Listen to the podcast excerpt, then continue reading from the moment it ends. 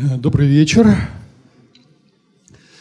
Мы продолжаем э, цикл публичных э, диалогов и дискуссий в Ельцин-центре под названием э, «Другой разговор». Веду его я, журналист, политический обозреватель российской газеты Валерий Выжитович. Тема нашего разговора сегодня – агрессия, нетерпимость, нарастающая в нашем обществе – мы поговорим об этом заведующим отделом клинической психологии научного центра э, психического здоровья э, Российской академии медицинских наук Сергеем Яниколоповым.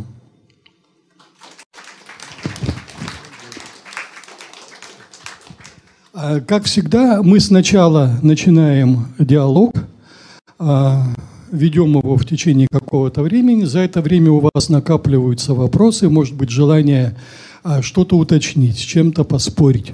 После этого микрофон передается в зал, и вы можете задать Сергею Николаевичу все вопросы, которые у вас накопились. Итак, мы начинаем. Прошу.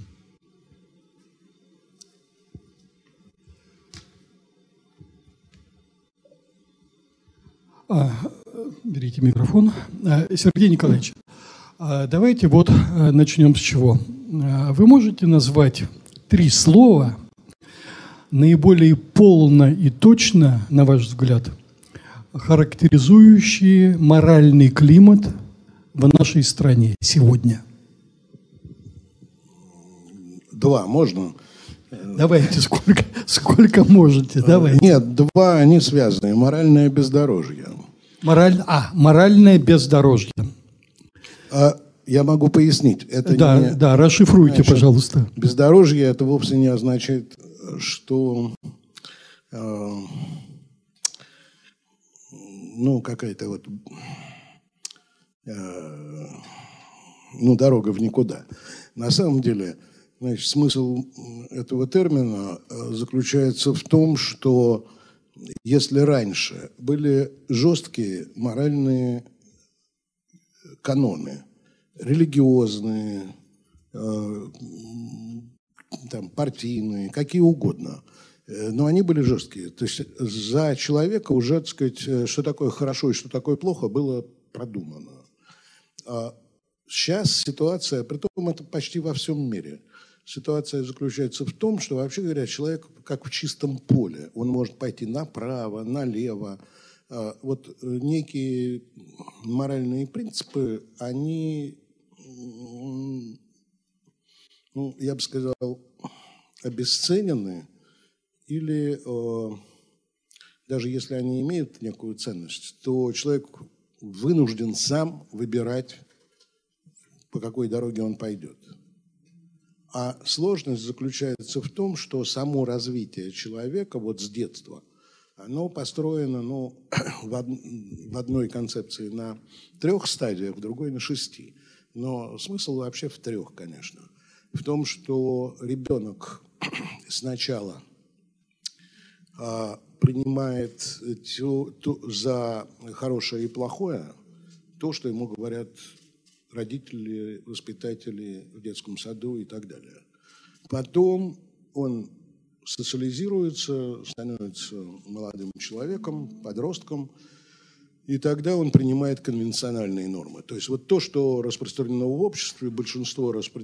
считает так, и он тоже так считает. А вот третья стадия, самая сложная, а, так называемая свободная мораль. Это не аморализм, а то, что человек выбирает как моральные э, свои принципы – для каждой конкретной ситуации.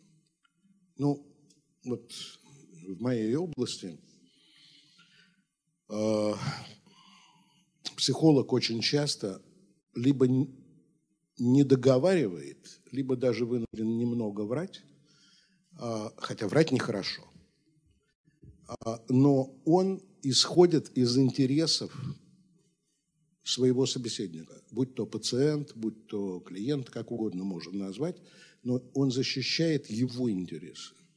Не обязательно сообщать ему суровую правду.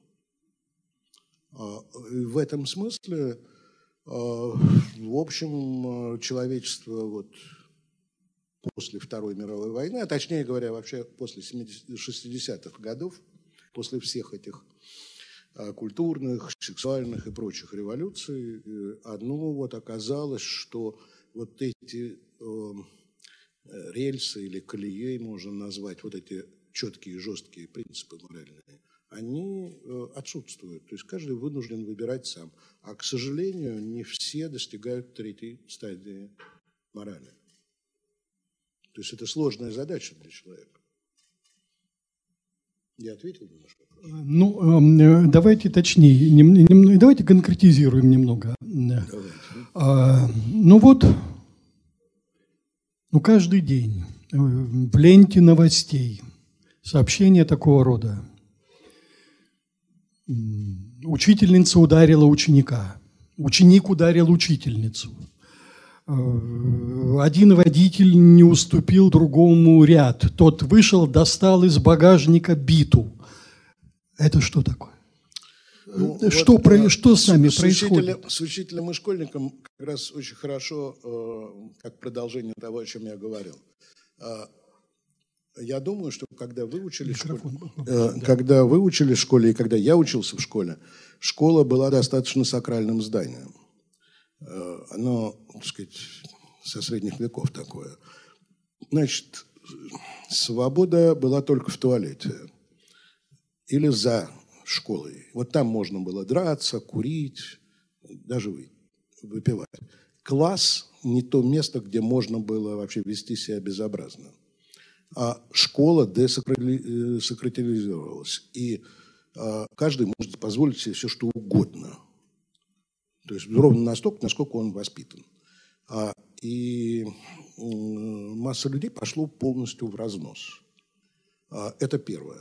Второе – это то, что вот когда эти сообщения появляются, это вообще относится к многим вещам, к самоубийствам, к убийствам и так далее – когда такого рода сообщения появляются, то они подталкивают к следующему повторению.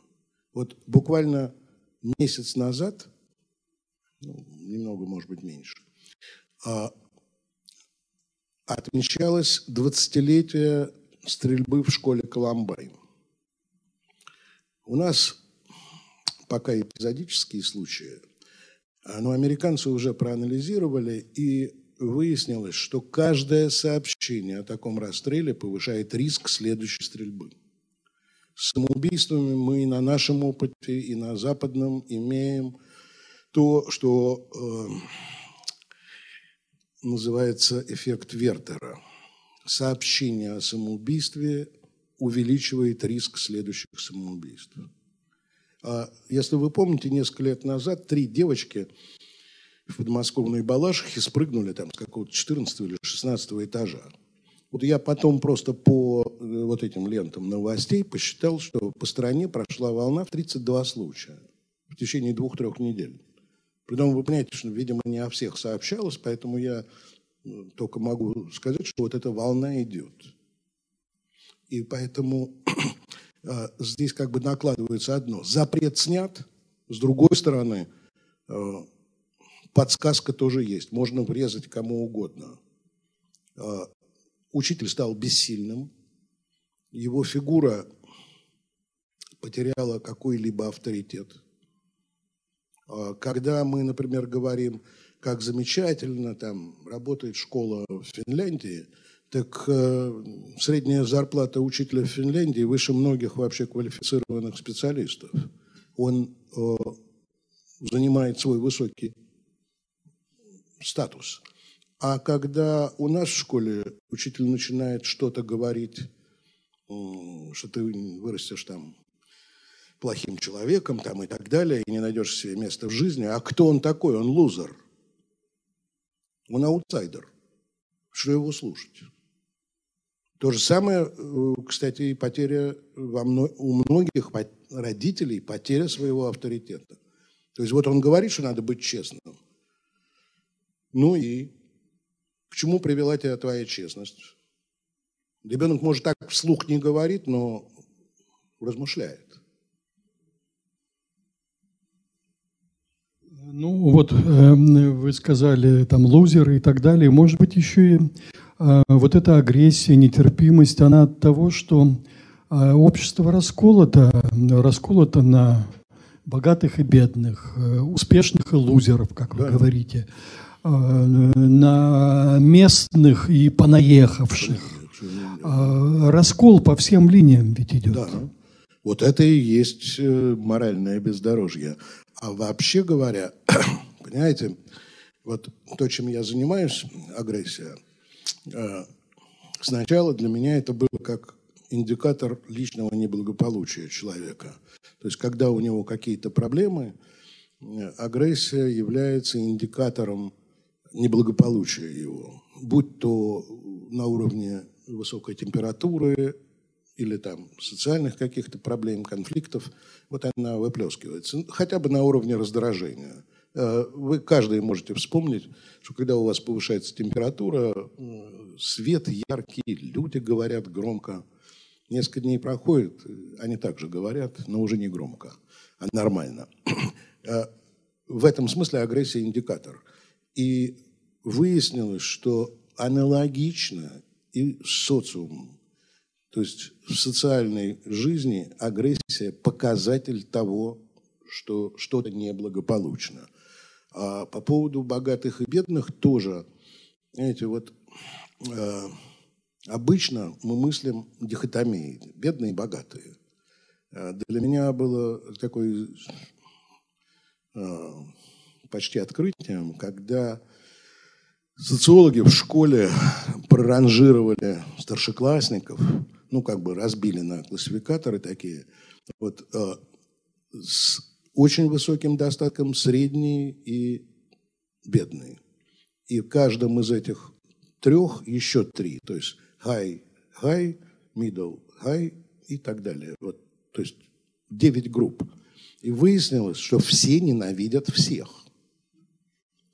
Понимаете, то есть нам как бы понятно, почему бедные ненавидят богатых.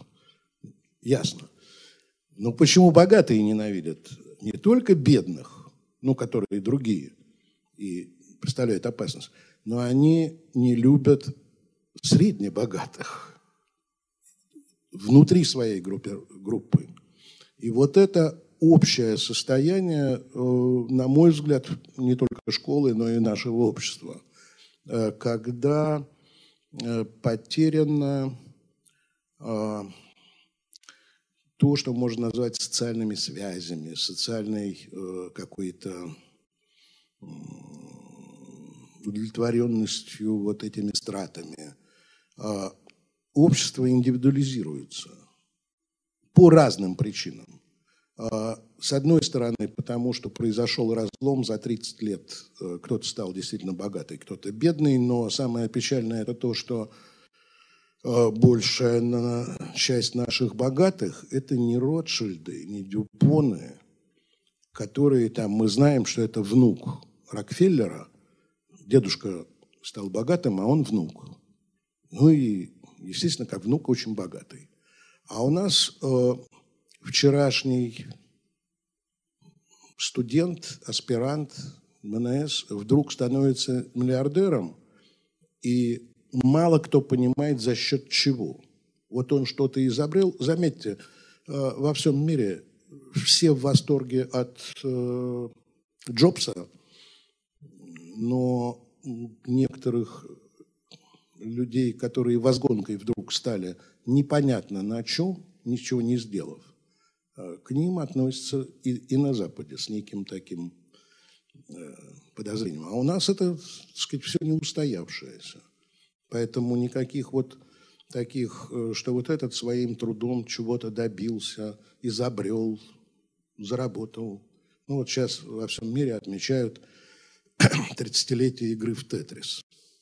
Я очень хорошо знал Лешу Пажет, но, знаете, вот то, что он стал богатым человеком, это логично. Он изобрел простую, но до сих пор никем не превзойденную игру. И какие к нему претензии? Вот интеллект сделал из ничего. А когда мы не очень хорошо понимаем, как, каким образом вдруг кто-то получил доступ к трубе, а кто-то не получил. А, и естественно, к этому со скепсисом относятся, и зачем его любить. А, э, не кажется ли вам, что агрессию провоцируют еще и наши телевизионные шоу? Ведь э, в публичном пространстве стало возможным то, что раньше а, даже э, в тесном семейном кругу было за гранью приличий ну, то с каким остервенением э, у нас на наших этих, у Малахова там, и еще у кого-то, э, люди полощут свое и чужое грязное э, белье. Дочь оскорбляет мать, мать ненавидит дочь. Все это транслируется. И э, общество э, э, смотрит на это и, э, и заражается этим. Конечно. Э, понимаете, при том, что там есть такая приманка, которая еще была и Ильфом с Петровым описана, значит, кто на кого наехал, лошадь на человека или нет. Главное, чтобы в газете написали. А, и вот э, люди попадают, э, неважно каким способом, главное, что нас показали. А, и выясняется, что самый дешевый – набить кому-то морду, обругать кого-то, публично выступить, э, выложить все свои, да и чужие недостатки, действительно полоскать свое белье, при том, что, понимаете, а, традиционно среди всех исследований агрессии считается, что роль средств массовой информации достаточно высока а, по нескольким причинам. Э, несколько э, тривиальных, ну, в том смысле, что мы обучаемся, глядя на то, как себя ведут в кино и на телевидении, подражательный такой эффект. Вот мне подсказали способ решения задачи. А с другой стороны, мне еще подсказывают, в каких ситуациях надо применить силу. А, и то есть такие агрессивные сценарии. А самое печальное, что происходит а, постепенная дегуманизация и десенсибилизация, такая мелкая. Вот никто не посмотрит один фильм и после этого сделает вывод о том, что жертва не, э, ничего не, не чувствует. А у нас, э, как у биологических особей, то есть это на очень глубоком э, биологическом прошлом, вообще говоря, нет желание убивать другого человека и бить его. А это такое почти табуированное. Американцы когда-то провели исследование, которое больше всего ненавидят генералы. Они расспрашивали солдат после первого боя, вот стреляли ли они во врага. И выяснилось, что только 9% целились. Остальные стреляли в молоко, куда угодно, кричали, бежали, но не стреляли. Потом наступает привыкание. Потом они становятся солдатами. Так вот, э, если вы вспомните большую часть фильмов, что американских, что наших, там и так далее. Там обычно всегда где-то к финалу драка на пустом заводе, но работающем почему-то. И когда человека бьют вообще тяжелейшим гаечным ключом или молотком по колену, э, герой, несмотря на то, что вообще должен был бы перестать ходить, э, бежит, отрывает бампер у машины, выкидывает врага и так далее. То есть через некоторое время люди, которые много раз смотрели такие сцены, э, не ощущают никакого вот этого тормоза. Чужой боли. Чужой видимо. боли нет. Да. И даже непонятно, почему жертва верещит. А, я же знаю, что они не чувствуют. А, и в этом смысле а, любая передача по телевизору вот, с насилием, а вы заговорили о ток-шоу, а посмотрите сериалы. Ну, я не беру там мелодрамы, выкидываем, их не так много – а, а большая часть, если это даже из простой жизни полиции, то она ведь что создает? Что полиция абсолютно продажна. Ну, один там честный герой, а все остальные враги. А, и единственный способ которым они решают все проблемы с преступниками, это мордобой и стрельба и убийство. Э, ну вот человек вынужден жить в таком мире, даже не выходя из своей квартиры. Потом, когда он выходит, он понимает, что все вокруг одна опасность. Ну и реакция на опасность, естественно, собственная агрессия. Скажите, насилие заразительно? Заразительно, конечно.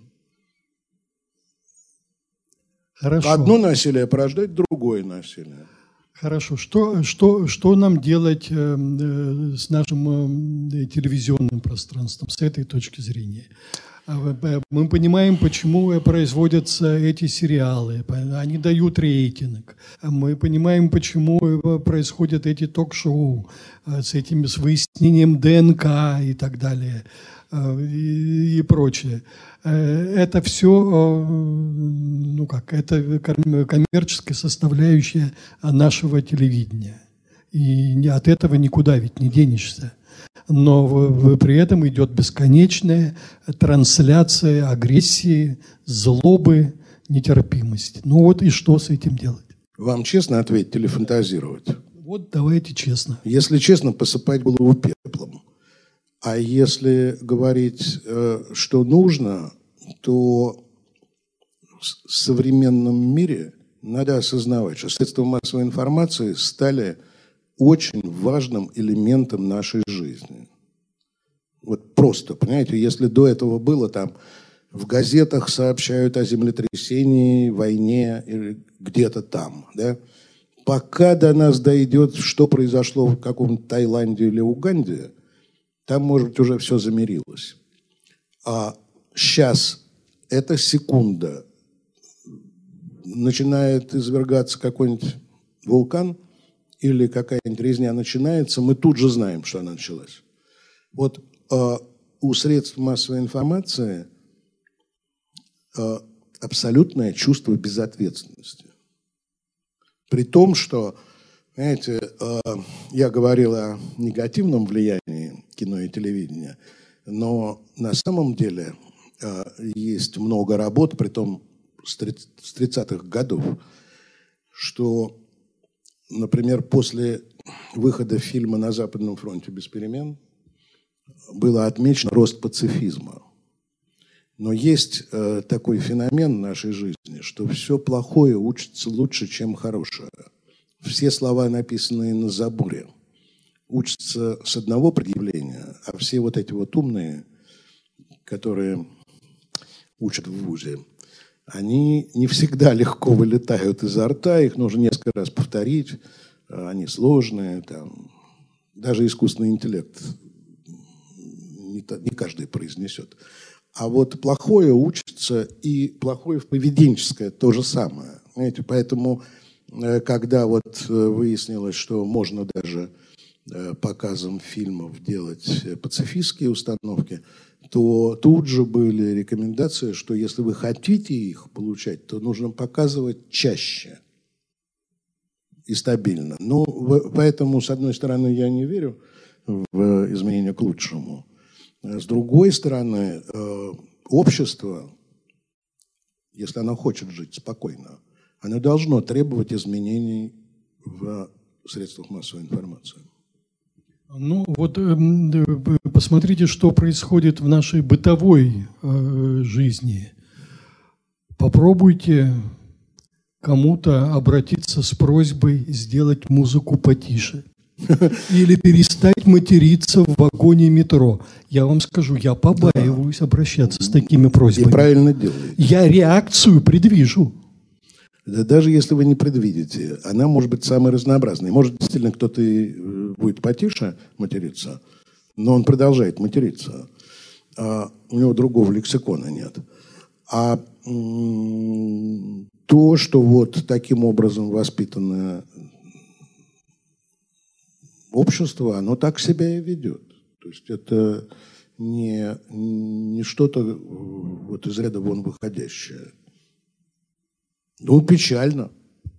Ну, это, это же, ну, я не, вот куда, куда они при... Я, я летел сегодня в самолете, мы летели с вами, да. рядом со мной сидел человек, а, а, ну, вы знаете, в самолете, когда летишь, да, нужно да. локти поставить да, так, да, что да.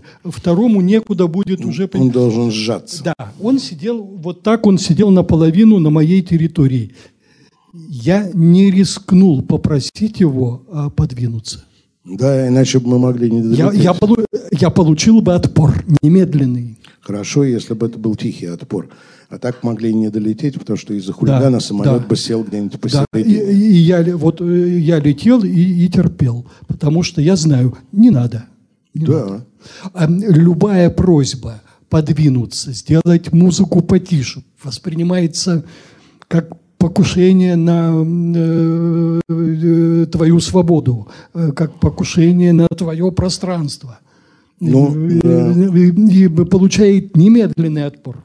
Я, э, наверное, пропустил. Значит, на самом деле, почему агрессия показатель неблагополучия? Потому что агрессия – это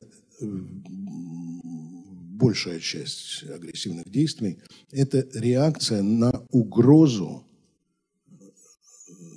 я концепции данного человека. Потом эта угроза может быть мнимая, это э, нереальная, реальная и так далее. Ну, то есть он так считает. И поэтому э, замечание человек может воспринимать как э, унижение его не только собственного достоинства, но наезд на его статус, на его какие-то вот представления о себе. Есть еще одна вещь, вот, которую тоже важно сказать, что есть еще, э, что агрессия не всегда вот такой наезд, а это просто привычная, привычный способ поведения.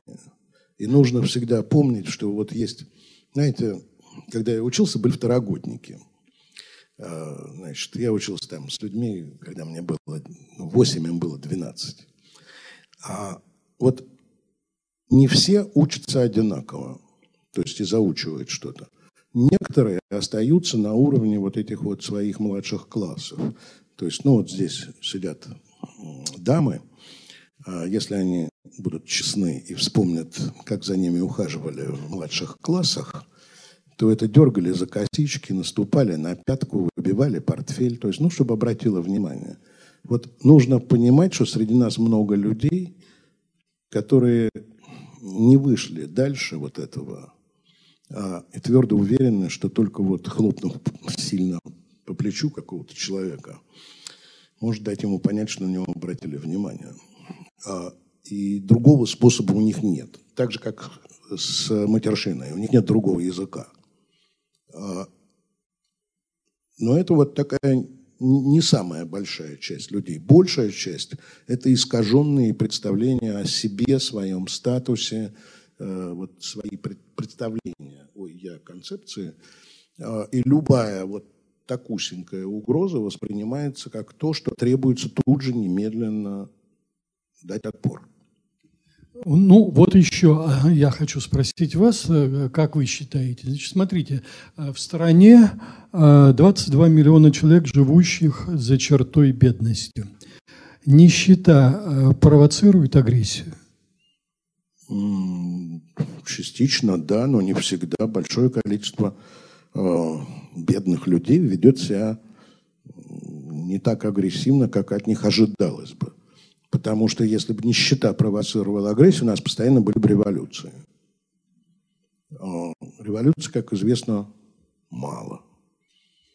Э, люди не всегда бунтуют. Э, то ли потому, что настоящих буйных мало, то ли еще по какой-то другой причине. То есть это такая серьезная э, задача для психологов и социологов, которые спорят между собой. Но э, то, что бедный очень часто может воспринимать любое вот, замечание как то, что человек его опускает, и его не воспринимают всерьез из-за того, что он бедный или там плохо одет, то способствует больше вот этой индивидуальной агрессии.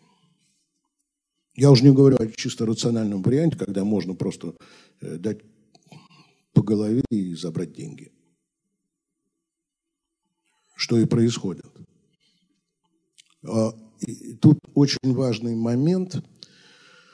А, живет ли общество в состоянии социального оптимизма или пессимизма? Вот а, в 60-е годы, несмотря на то, что жизнь была достаточно тяжелой, но в самом обществе советском был социальный оптимизм. То есть, если люди еще не переезжали в новые квартиры, то они уже знали человека, который уехал условные черемушки. В разных городах одно и то же. А что э, характерно? Значит, понятно, да, что это с хвостом таким по времени. В Москве в 1957 году было только 9% корыстных убийств. Корыстные убийства как раз показатель того, о чем мы говорим про бедных. Значит, они более рациональны, да. Потому что, ну, понятно, что убийства из ревности, там, мести и прочее, они не подвержены ни социальному оптимизму, ничему такому. А вот э, э показатель э, корыстных убийств, он очень четко демонстрирует, э, что в стране отсутствует социальный оптимизм.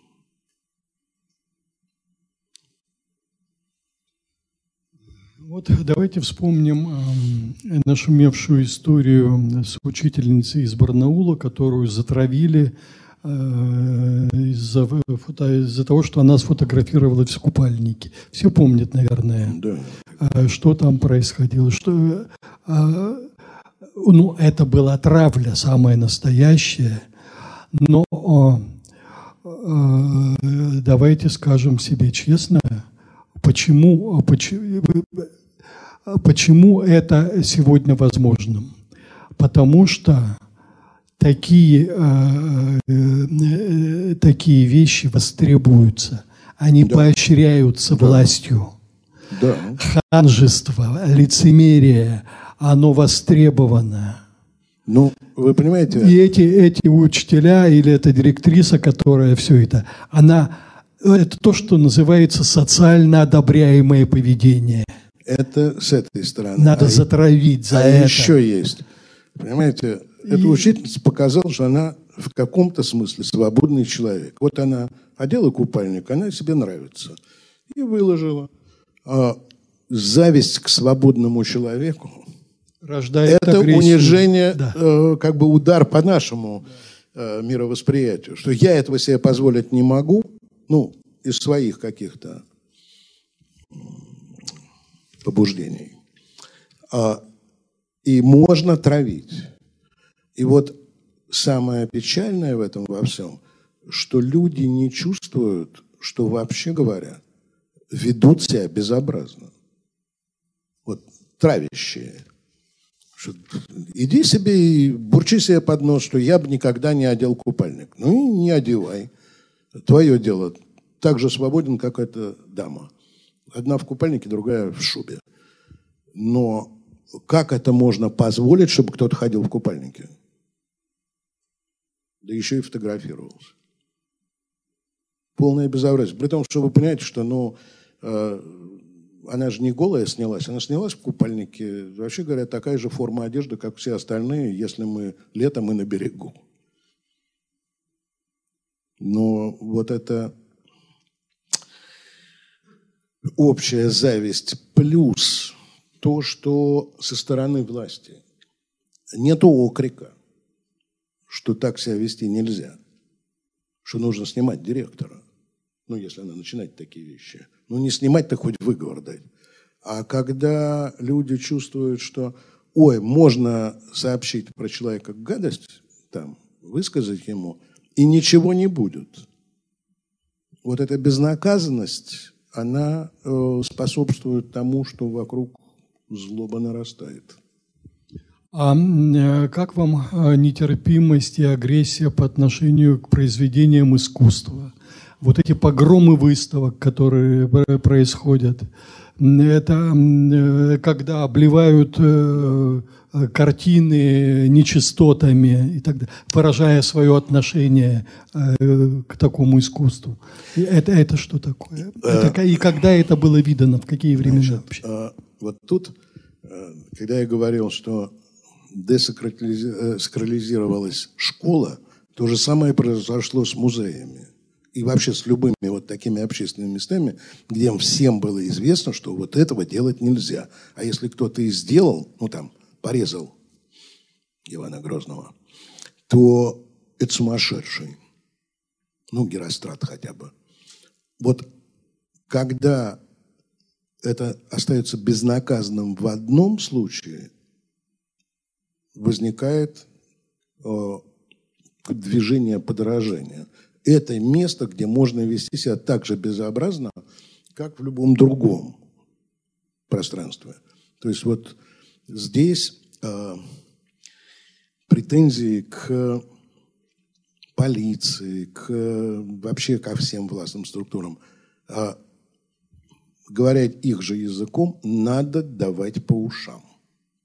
Вот человек должен знать, что если он пришел в музей – и что-то ему не понравилось, и он начинает там крушить, то получит гигантский срок, гигантские штрафы. Вот за все. Что сломал, то оплатишь труд реставратора. И еще дополнительный штраф. А когда это остается безнаказанным, и более того, так сказать, еще человек приобретает ну, такую славу Герострата, потому что все равно о нем сообщат, покажут по телевизору, в газетах напишут, то тут, как говорилось в анекдоте, у меня карта и пошла.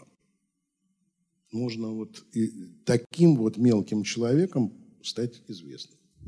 Хорошо. А какую роль играют социальные сети вот в этой эскалации злобы и агрессии, где, а, ну, где льются потоки брани, а там издевательский троллинг, э, и прочее, и прочее, и прочее. Может, вот, э, причем часто э, это еще обусловлено анонимностью, когда Конечно. Э, в социальных сетях можно как угодно, кого угодно оскорбить, то, чего нельзя сделать с глазу на глаз, потому что получишь по морде в ответ сразу. Конечно. А там, вот, а там это пожалуйста. Да, и знаете, э, мы когда-то делали э, исследования обитателей интернета. Вот в середине 90-х туда уходили одинокие, э, не очень коммуникабельные люди, которые интересовались там чем-то.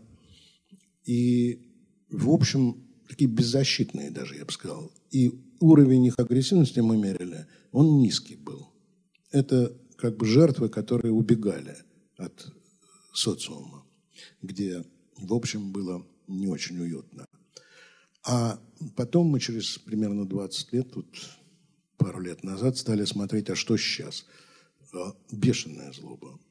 Притом, понимаете, это не просто вот а, а, я анонимно могу выкрикнуть, а, а я могу выплеснуть свою высокую агрессивность, личную, а, вот в этом пространстве. На улице все-таки немного опасно. Ну, поскольку, знаете, а вдруг он окажется сильней. А здесь оскорбил, выкрикнул, что-то как гадость сказал, точно зная, что это все безнаказанно проходит. И вместо того, чтобы у человека вырабатывался свой собственный социальный контроль за своим поведением, он перестает быть. И вот сейчас то, чем э, я немножечко занимаюсь, это э, вот переходы э, онлайн и офлайн. Потому что Сейчас жизнь такая, что очень сложно для себя решить, где я и в какой действительности нахожусь. Э, много лет назад один мой приятель Значит, ну, всю ночь играл в компьютерные игры. Потом пошел на работу, подходит к Невскому и говорит, я стою и думаю, могу я пересечь Невский в три прыжка? Пришел к выводу, что не могу, развернулся и сделал несколько шагов назад, вообще домой идти. Потом подумал, я все-таки старший научный сотрудник, я могу и переползти Невский. Почему я должен делать это в три прыжка? Вот влияние игры, влияние существования в интернет-среде, каким образом это сказывается на реальном поведении. А, здесь-то я сильный, смелый, наглый даже, ну какой угодно, а в реальной жизни. И вот эти переходы, э, они мало изучены – но это теперешняя реальность. То есть уже ну, ожидать, что интернет закроется сам собой, э, невозможно. Значит, ну, для ученых это вот серьезная задача. Значит, каким образом все-таки человек оценивает, в какой среде он находится, в реальной или в виртуальной. Ну вот э, в обществе нет еще и единения по политическим вопросам. Общество да. расколото в политическом смысле. А может быть, и в этом еще одна из причин э, всеобщей агрессии? Да, конечно. Да нет, понимаете, общество, э, вот любой раскол по политической, религиозной, национальной, цвету кожи, вообще вот, ну, я не знаю там, где остановиться, а по возрасту, полу и так далее – Э, он способствует агрессии. Я не. Мне угрожают. А, и, естественно, возникает некое желание агрессивно проявить себя. А если еще включаешь телевизор и видишь, как полиция разгоняет этих митингующих, неважно каких, правых, левых, Э, синих, зеленых, каких угодно, а, то возникает ощущение, что только сильный может, сильный, наглый и агрессивный может хорошо существовать в этом обществе. Поэтому политические они только добавляют. А вот эта система, ставшая тоже очень востребованной, опознавательная система свой-чужой – э, это же тоже там возбуждает взаимное недоверие и, и все и ведет к озлобленности, к агрессии. Все мгновенно оценивают свой, чужой, откуда, кто и так далее. Э, то, чего не было раньше. Не, не, это было всегда. Э, наши древние предки жили по этому же принципу. Свои, чужие. Чужие там за бугром, у них и копытца, и рожки, и пахнет от них серой. А, это э, постоянно, не случайно. Но человечество шло сложным путем к миролюбивости.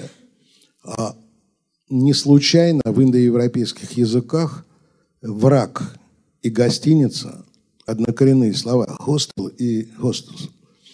А вот гостиница пограничная ситуация. Я присматриваюсь к чужаку и решаю, он мне опасен, не опасен, с ним, может быть, даже можно дружить. А, вот э, зоны перехода очень важны. Как определить, что это не опасно? А, значит, сейчас а, ситуация несколько подогревается, я бы сказал, ну, в первую очередь, э, для меня, как для наблюдателя, средствами массовой информации. Чужой всегда гад. При том, что, понимаете, а, а, была одна очень такая американская работа, когда человек проанализировал э, военные плакаты Первой и Второй мировой войны в воюющих странах. Германия, Соединенные Штаты, мы, Япония там и так далее. Вот Э, враг всегда изображается омерзительно. Тем, что у нас биологически заложено как э, полное неприятие. Тараканы, крысы, змеи, вот такие. А, значит, мы хорошие всегда изображаемся как сильные защитники женщин и детей. Поэтому, кстати, был период, когда у нас э, значит, появилось э, много журналистов, которые стали писать, что вот э, ты записался в добровольцы, плакат, точно напоминающий, значит, ну, они говорили, что это украдено. А на самом деле, вот эта работа показала, что вот этот вот «ты нужен дяде Сэму в армии» и наш палец на то, что ты должен записаться, или там мать просит защиты у кого-то, у всех одинаково. Это вот веет, э, это такой архетипические образы врага, благородного защитника и так далее. И вот э, это деление на своих и чужих, оно опирается как раз на отвращение, на эмоции отвращения. А, и здесь вот очень важна роль, будет ли это разогреваться. Знаете, во время войны это понятно, что нужно. Это враги, это хорошее. А вот когда в мирное время подчеркивается, что вот это чужаки поют с чужого голоса, э, а это наши люди, э, неважно в какой стране, это делается всюду одинаково. Но не может же хороший человек без подсказок принимать какие-то решения. Хорошо, ну давайте уже вопросы из зала, наверное, да? А, пожалуйста. Угу. Благодарю за интересный рассказ об агрессии. Меня зовут Вячеслав Сергей Николаевич. Вот э, у нас очень большая страна от Калининграда до Владивостока. А есть ли какая-то дифференциация агрессии э, от региона э, в нашей стране, либо, допустим, более присущи там малым городам, крупным городам? Вот такой вопрос. Спасибо. Ну, есть. Э, значит, э, сказать, что много исследований не скажу. Значит, одно, которое мы делали по буллингу, то есть вот насилию в школе. А, значит, в малых городах буллинга меньше, чем в больших. Там важный фактор – анонимность. Маленький город, все друг друга знают. И там не разгуляешься.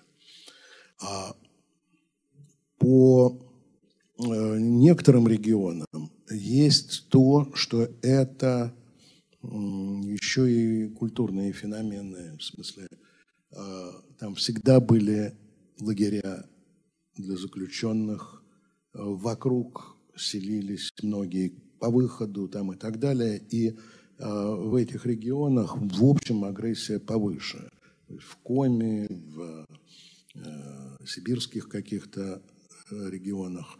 Э, это есть. Но такого детального, чтобы взять и по карте просто пройти, знаете, как там, вот э, э этот регион добрый и милый, а этот никакой.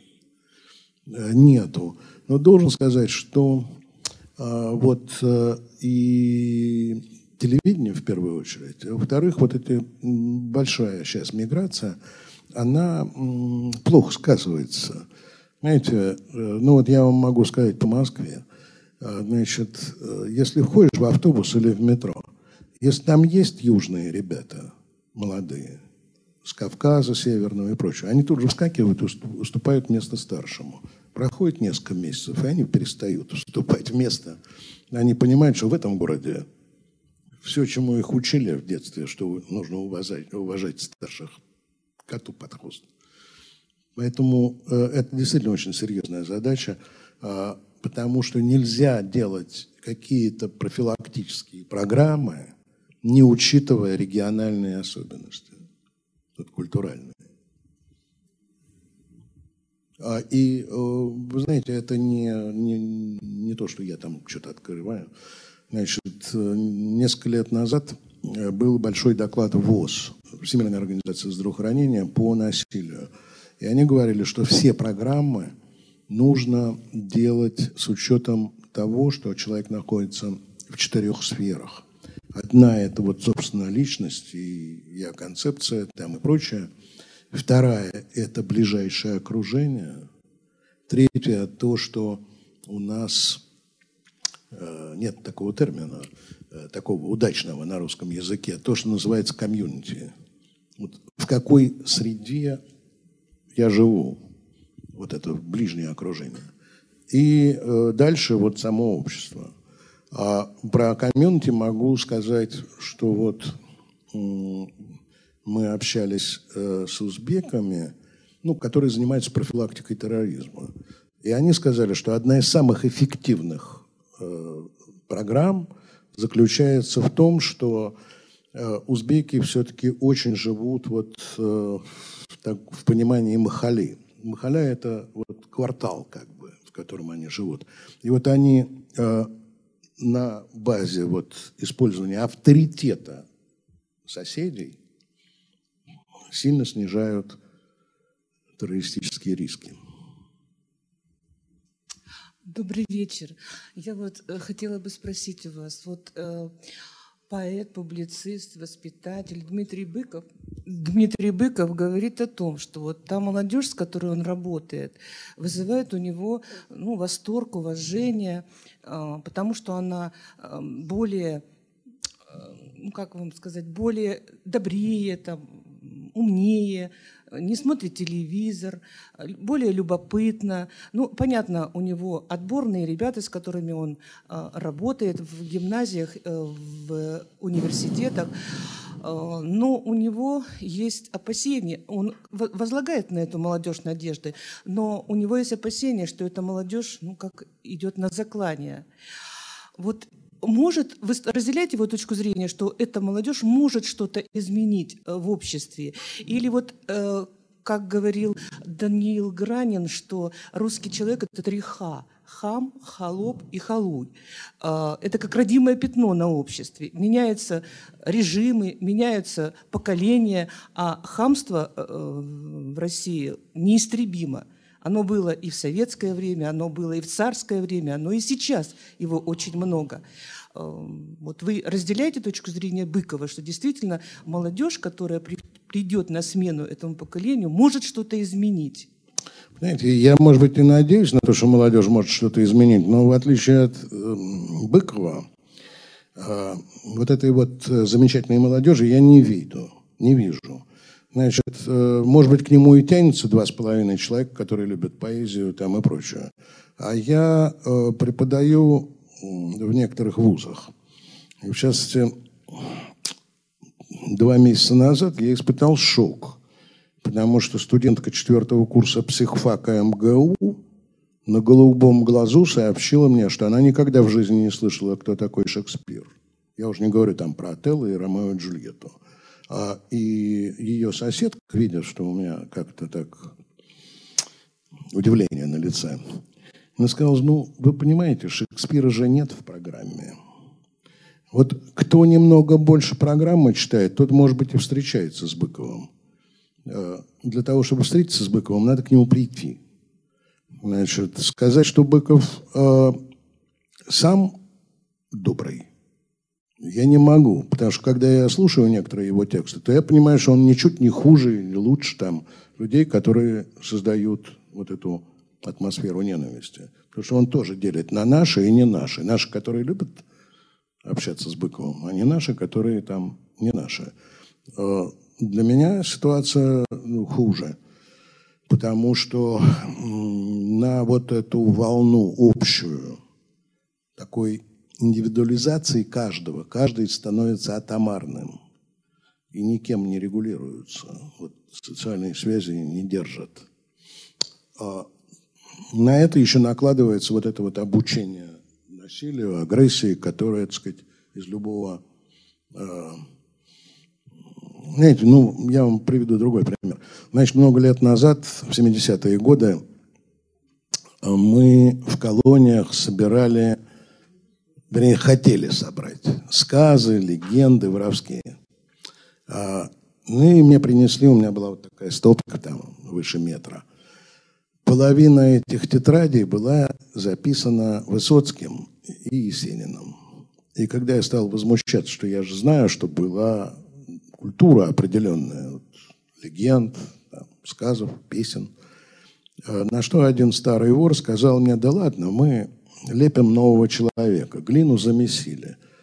А, вот то, что будут там через 20 лет, то, что будут петь по матюгальнику, ну, так сказать, по радио, то будут петь и у нас. А сейчас я вижу, что то, что у них поется, у нас поется по матюгальнику. Знаете, не дело слушать радио, шансон постоянно, а это сейчас основное. Поэтому э, соревнование Быкова с радио шансон у меня не вызывает. Э, то есть я бы ставил не на него. Изумительно. И заметьте, что это вы их слушаете. Нет, так, да много. Я не против того, что он читает лекции. Но, но вот э, его лекции слушают люди, которые избирают. Дело даже не в подготовленности, кто этим интересуется. А, Сергей Николаевич, здравствуйте. А, такой вопрос. Вот, в принципе, агрессия — это нормальная часть нашей... Жизни. Наш, не то что жизни, нашего... Ну, часть, которую нам дали наши предки. Она возникает, когда угроза жизни идет, и идет агрессия, и мы, соответственно, там адреналин идет дальше. В принципе, если считать, что общество сейчас находится в состоянии выживания, такая агрессия, она оправдана. И вот у меня такой вопрос а, принципе, вот как социальному виду, как мне, там, каждому сидящему из нас, мы, каждый из нас, что можем сделать, чтобы хоть как-то это уравновесить в обществе? Во-первых, э, Спасибо. почему вы решили, что идет борьба за выживание? Нет. Э, и дело не в Москве, кстати, вы напрасно думаете, что Москва, в Москве как раз все это обострено больше, чем в провинции. А, злобы в Москве больше. Вот. А, просто дело в том, что э, вот как только человек сам себе говорит, ну я же живу в борьбе, я себе позволяю бороться и буду вести себя агрессивно – когда человек этого не говорит, то он принимает разные решения. Может бороться, может не бороться. А сложность же в чем? Что если я принял решение, что я борюсь, я могу и превентивно нанести удар. Вот э, сейчас очень модное на Западе э, течение эволюционной психологии, которое обосновывает большую часть нашей агрессии, значит, тем, что мы там имели своих дальних животных предков там и так далее. И там понятно, что вот агрессия, так сказать, хороший инструмент для э, борьбы за пищу, за территорию там и прочее. Но э, там очень пессимистичное, например, отношение к агрессии против женщин. Э, что бить их нужно превентивно, чтобы не изменяли. Значит, э, вы понимаете, что если вот это вот все воспринимать вот не научно, а просто вот как правило жизни, ну вот у нас и растет семейное насилие. Сплошь и рядом. У нас только, сейчас скажу, значит, 10 лет назад было одно исследование, после этого никто этих исследований больших не проводил, а, только 44% э, пар, не обязательно расписанных, просто пар, ведущих совместное хозяйство. Э, только 44% не бьют друг друга а больше половины бьют, а 24% бьют регулярно. А это не значит, что всегда бьют женщин. Там и с мужчинами не, не очень хорошо. Американские исследования показывают, что на 2,5 миллиона избитых жен, жен приходится 2,7 миллиона избитых мужей. Несколько больше. Но их бьют слабее и в полицию не бегут. То есть это только исследования вот такие. Поэтому сама идея вот такая, знаете, как, ну, если все гады, то что я так пока хорошо себя веду? Она вот мне не очень нравится. Агрессия. Нет, ну не агрессия на агрессию. Э, да, вот искать себе лакуны, э, находить себе своего Быкова, э, ну, условного, Э, возникает свой круг, то есть так же, как и раньше. Вот э, это мой круг, где я общаюсь и понимаю, кто это такие. Э, а там да пропади они пропадом. Добрый день, меня зовут Евгений, у меня к вам небольшой вопрос. А, вы говорили то, что власть не только не отдергивает агрессию, а, на мой взгляд, она даже и культивирует агрессию. Огромное количество телевизионных даже программ, в которых навязывается эта агрессия и так далее. И с этим вопрос следующий. Чем агрессивный человек полезен для власти? А, во-первых,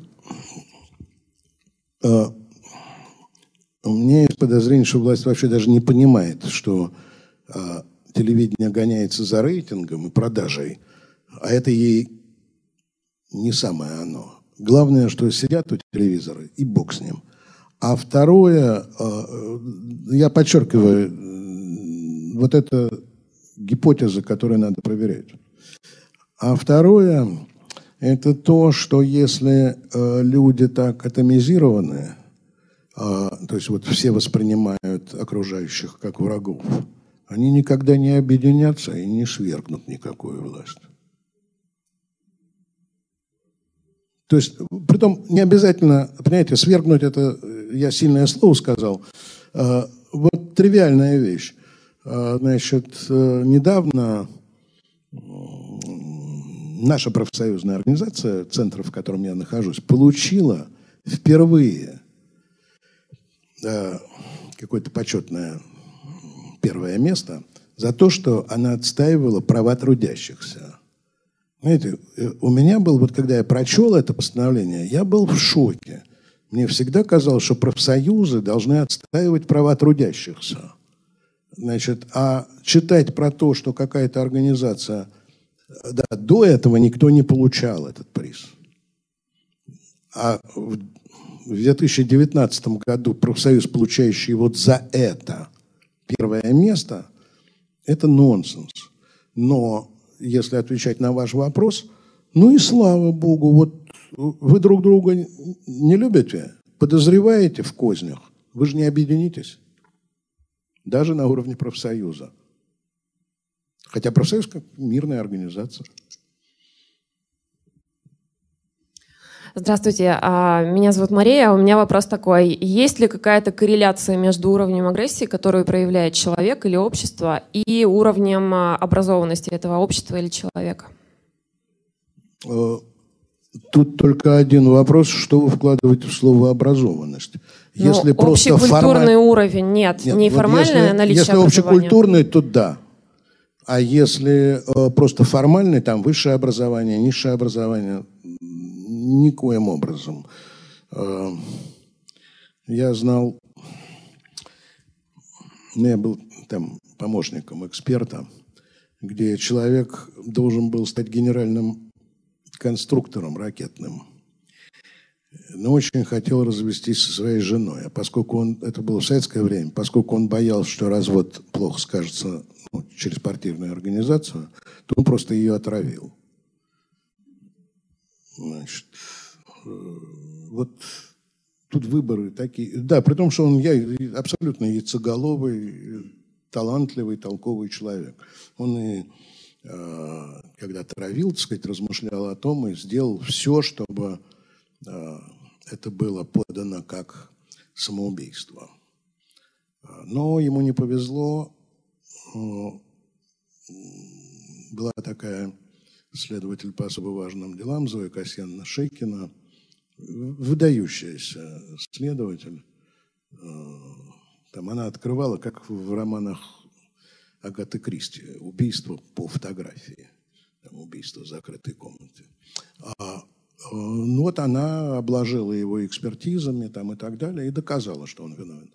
А, поэтому вот э, даже не только образование, но даже вот коэффициент интеллекта условный тоже не, не спасает нас от того, чтобы человек с высоким интеллектом вел себя миролюбиво. А, а если говорить о культурных, э, культурной составляющей, то, безусловно, потому что в культуре присутствуют вот эти все элементы, ну, в высокой культуре, все элементы того, что, вообще говоря, другой человек может быть очень даже неплохим. Здравствуйте, меня зовут Анатолий.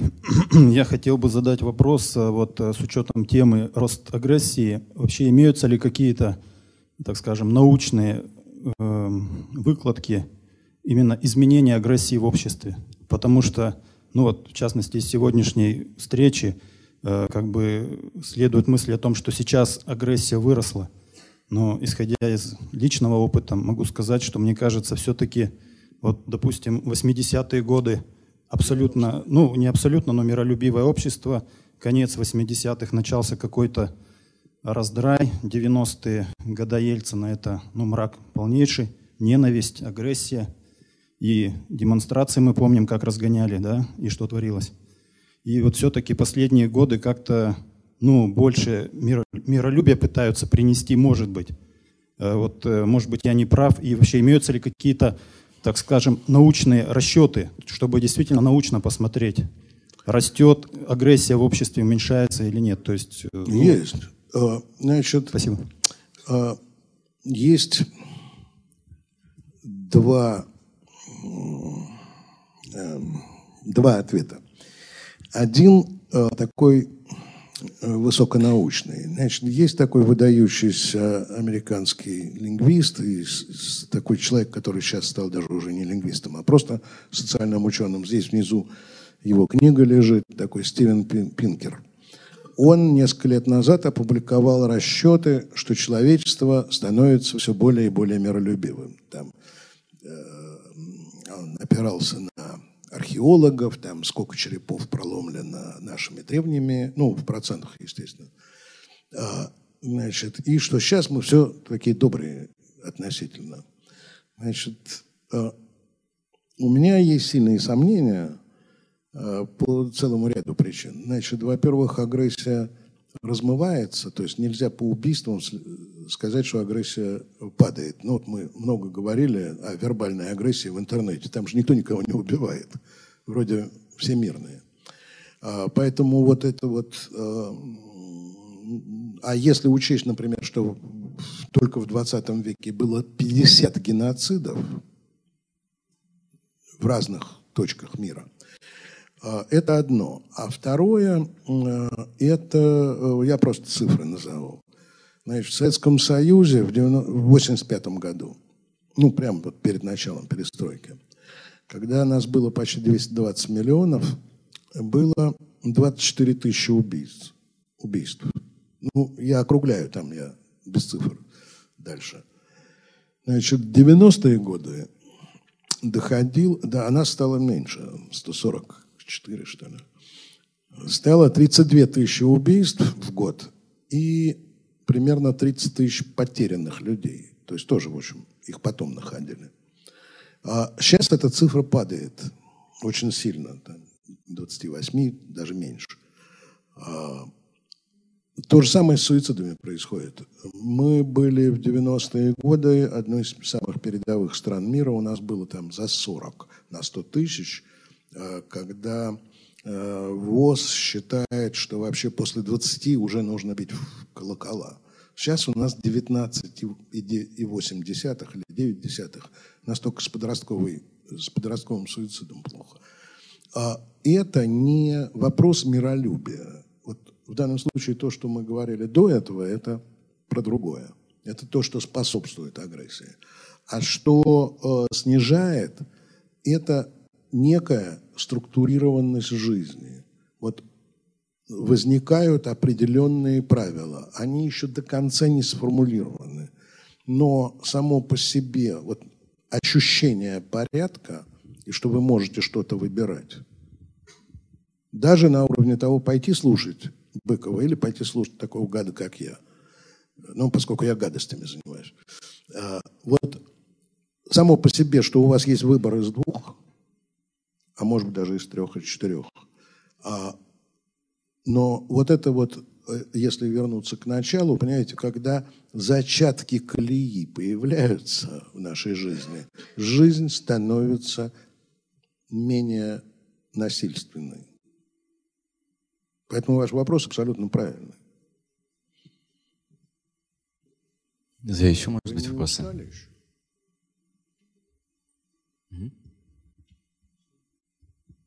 Добрый вечер. А, Сергей Николаевич, меня зовут Анна. Я э, мама сына, которому 11 лет. И, соответственно, у меня... Жуткое зрелище. Да. У меня наболевший вопрос. Простите. Компьютерные игры и агрессия. То есть, э, понятное дело, что полностью ребенка невозможно оградить, как бы это ни было, да, то есть вне дома он все равно с ребятами где-то будет играть. Ну, как минимизировать э, последствия этих игр? Как увести вот э, от эм, агрессии, которую они, детки, подростки получают во время этих игр компьютерных? И дело не только в телевидении, я еще хотела тут ремарочку сделать. Сейчас же очень много вообще подростков, ну и взрослых ходят э, в интернет, не обязательно в телевидение. То есть у нас дома телевизор не смотрят. Ну, по крайней мере, от Ютуба, там, от Инстаграма не уйдешь никуда. Спасибо большое. Значит, ну вообще я в данном случае я не имею в виду вас, а не верю людям, которые говорят, что они не видят телевидение. Они смотрят его просто в интернете. Да. И э, наши телеканалы, когда меряют свои рейтинги, они уже знают, что э, вот эту передачу смотрят не в телевизоре, а в интернете. А Значит, если э, говорить о компьютерных играх, то, понимаете, тут есть несколько вещей. Вот э, когда-то мы э, анализировали э, компьютерные вот соревнования, все эти бат, э, батальные вещи, ну, они становятся спортом. Выяснилось, что, как во всяком спорте, те, кто серьезно занимаются – Э, несмотря на то, что они должны там уничтожать все, э, они вообще довольно невысокоагрессивные. Они свою агрессию там выплескивают и спокойно идут в реальную жизнь. Вот проблема, о которой я уже говорил, и которая пока не, не имеет, вот вам никто не даст по делу, совета не дадут. Если только не, не эти спекулянты. А как совместить существование детей, взрослых и прочее с интернетом и реальной жизнью. Потому что э, вот одна вещь, которая сильно напрягает э, многих, и даже Министерство образования, как неожиданно оказалось. Э, значит, все исследования там делали, делаются каждый год, замеры. Вот э, один жизнерадостный, что все больше и больше э, людей пользуются компьютерами, компьютерная грамотность растет, старики и старушки тоже двигаются как подростки. Но самое интересное, что у этих старичков и старушек с критичностью к получаемой информации все в полном порядке. А подростки отличаются тем, что они замечательно бегают по клавишам, быстро все находят – но критично не воспринимают. Они поверят всему, что будет в интернете. И у них нету даже... Ну, я приведу вам собственный пример. Значит, я долго искал для лекции портрет известнейшего социолога американского Роберта Мертона. Все время выскакивал какой-то тип, хорошо одетый, современный. Там возникало, что это Роберт Мертон – Нобелевский лауреат 2004 года по экономике, а мне нужен был социолог. Э, значит, понятно, что где-то там далеко я обнаружил, что это сын того, кого я искал. Но я затаил злобу и попросил студентов найти. Вот они мне все принесли этого сына. И я им говорю, что, ребята, я же вам говорю, его ключевая работа 37 год. Может так как выглядит человек, из 1937 года, когда он одет, ну, в современный костюм. У вас вот ничего не щелкает, что нас дурят. Ну, переодели. Ничего не щелкает. Вот проблема критичности, она с этим же связана. Понимаете, одно дело, если я критичен, то я буду критично относиться к тому, что то, что я делаю в игре, ну, понимаете, дети занимаются боксом. Большая часть боксеров – мирные и тихие люди. Я был в шоке, когда узнал, что большая часть канадских тавгаев, то есть вот самых таких драчунов, это, вообще говоря, председатели профсоюзов своей команды и покровители детдомов. А, то есть хулиган, он ну, там, на поле, а здесь он нормальный, законопослушный человек. Вот эта проблема, она новая сейчас для всех. И, и американцы тоже самое обсуждают. Есть во всем мире в 2000-е годы стала падать преступность молодежи. И одно из объяснений такой профессор Фергюсон, который предложил, что да, из-за компьютеров. Они сидят в компьютерные игры, играют, и на улице их нет. Уличная преступность падает. Но у него конец очень такой, ну, не печальный, а такой. Э, что это означает, что мы должны им все время подбрасывать эти игры. То есть общество хочет жить спокойно, вот она все время их, мало того, что посадила на иглу, так еще и должна давать. Ну, вообще, лучше, конечно, спаивать, чем чтобы дрались. Здравствуйте, меня зовут Кирилл. И почему людей привлекает агрессия и насилие, ну, в целом в СМИ, в телевидении, в информационном пространстве – и можно ли сказать, что информационное пространство в целом э, трактует э, правильное в кавычках поведение людям? Э, ну, на второй, по-моему, я весь вечер говорю. Да, трактует. Понимаете, даже если оно не делает это прямо, то вы видите, что сила побеждает. Ее можно использовать. Почему? Э, ну, потому что там есть некая проекция. Э, значит, в реальной жизни я маленький, не очень удачный, там и прочее. А здесь я вот вижу, как другой маленький, там какой-нибудь Джеки Чан там и прочее, всех мордует. Э, значит, есть и, и на сильных кто-то находится. А это и защитные механизмы и прочее. То есть тут много чего добавляется.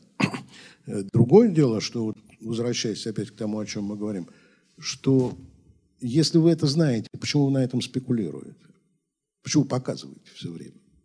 То есть вы же знаете, что люди эту наживку подхватят. Почему? Ну, рейтинги. Я буду все время апеллировать к тому, что в самом начале были заданы деньги. Э, вы будете смотреть боевик, значит, туда можно много рекламы вставить. А если вы будете смотреть что-то миролюбивое, то вы будете щелкать по каналам, перейдете там на бои МБА, туда можно вставлять рекламу. То есть это просто заработок. Цинично. С размышлениями, что мы не делаем ничего плохого а не дай бог они читают еще книги по агрессии, то тогда они еще добавляют, ну, человек такой.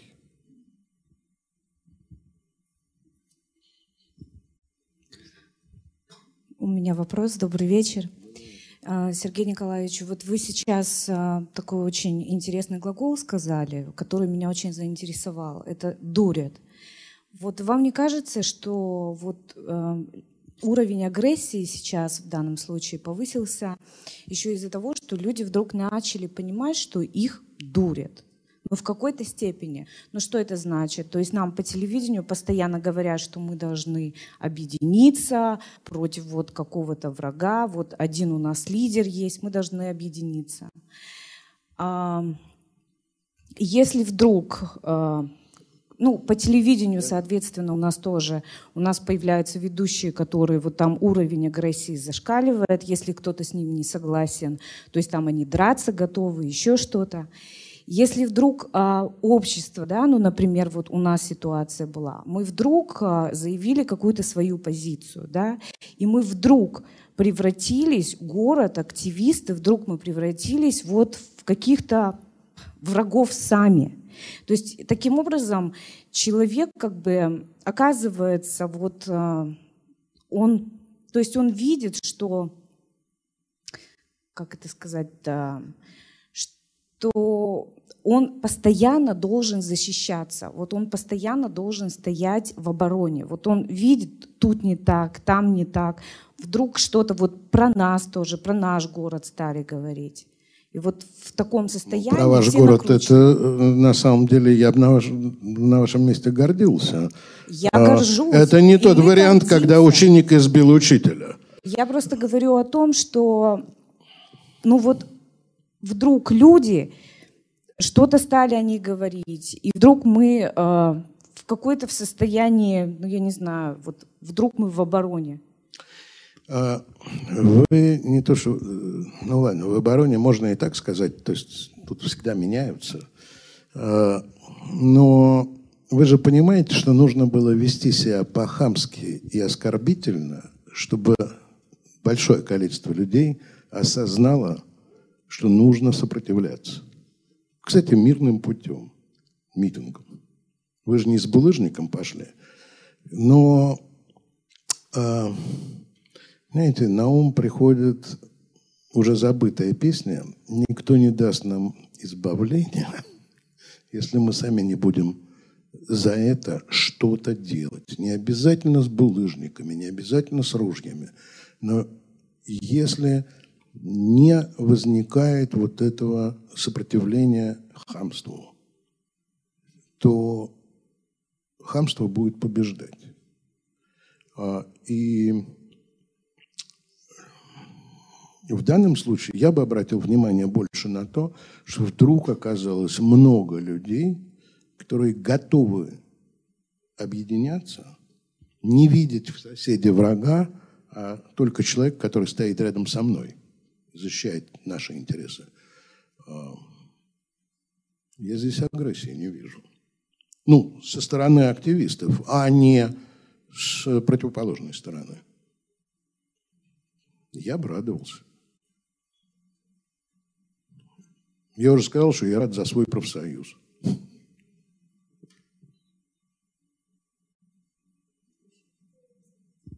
Давайте последний вопрос. Да. Скажите, пожалуйста, а церковь может снизить агрессивность? Должна была бы, но не может. А, понимаете, а, дело не в том, что а, она не делает чего-то. А, но она во всех странах мира одно и то же. Она становится аутсайдером. Понимаете, ну вот сейчас а, феминистки выступили против римского папы. Что он не так сказал? Но у него есть священная книга, там все написано. Значит, вот приставать к тому, что а теперь отрекись от священной книги, ну это все равно как отрекись от основ христианства. Но там так написано – Хочешь быть феминисткой? Милости просим. У вас другие авторы, лидеры. Папа тут при чем? А, это же индикатор того, что плевать нам на вашу религию. Там, я не к тому, что я так уж люблю папу. Ну, мне этот пап более симпатичный, он такой футбольный болельщик там и прочее. Но э, религия, которая могла бы быть более сдерживающие, ну, по крайней мере, там не убий, там и прочие вещи в них заложены. Нет. Во-вторых, что серьезно, это то, что э, есть же другая религия какая-нибудь.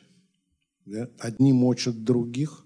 Вы зайдите в любой, э, там, не то что в музей, Бог с ним с музеем, может даже книжку открыть. Что делали протестанты с католиками, католики с протестантами? Ну, мочились друг друга тысячами. А сейчас та же самая вещь с мусульманами. Как только вы разговариваете с каким-то специалистом по э, мусульманству, он начинает вам объяснять, что очень миролюбивая религия. Но мы видим, что это не совсем так. А, знаете, э, я не во всем согласен с Фрейдом. Но у него есть такое высказывание, что для того, чтобы кого-то любить, надо обязательно кого-то ненавидеть. Там он цитирует Гейна, что для полного счастья мне нужно очень немного. Маленький садик, возможность творить, и каждое утро, выпивая чашечку кофе, видеть 5-6 поверженных врагов, повешенных. Вот а, все время присутствует этот элемент, что для того, чтобы любить своих, мне нужно, чтобы обязательно были чужие. Вот, вот сложность. Почему религия не может так сейчас нами манипулировать в мирное русло? Хорошо, давайте уже э, подведем итог. А, ну, совершенно очевидно, что в России сейчас а, все ненавидят всех, и в каждом социальном слое свои объекты для ненависти. И совершенно очевидно также, что какая-то э, психологическая коррекция, какая-то оздоровительная процедура нам совершенно э, необходима. Э, и э, э, чтобы мы э, жили не по Фрейду, и, и чтобы мы, может быть, мы осознали, что для того, чтобы кого-то любить, вовсе не обязательно при этом кого-то ненавидеть. С нами был психолог Сергей Николопов.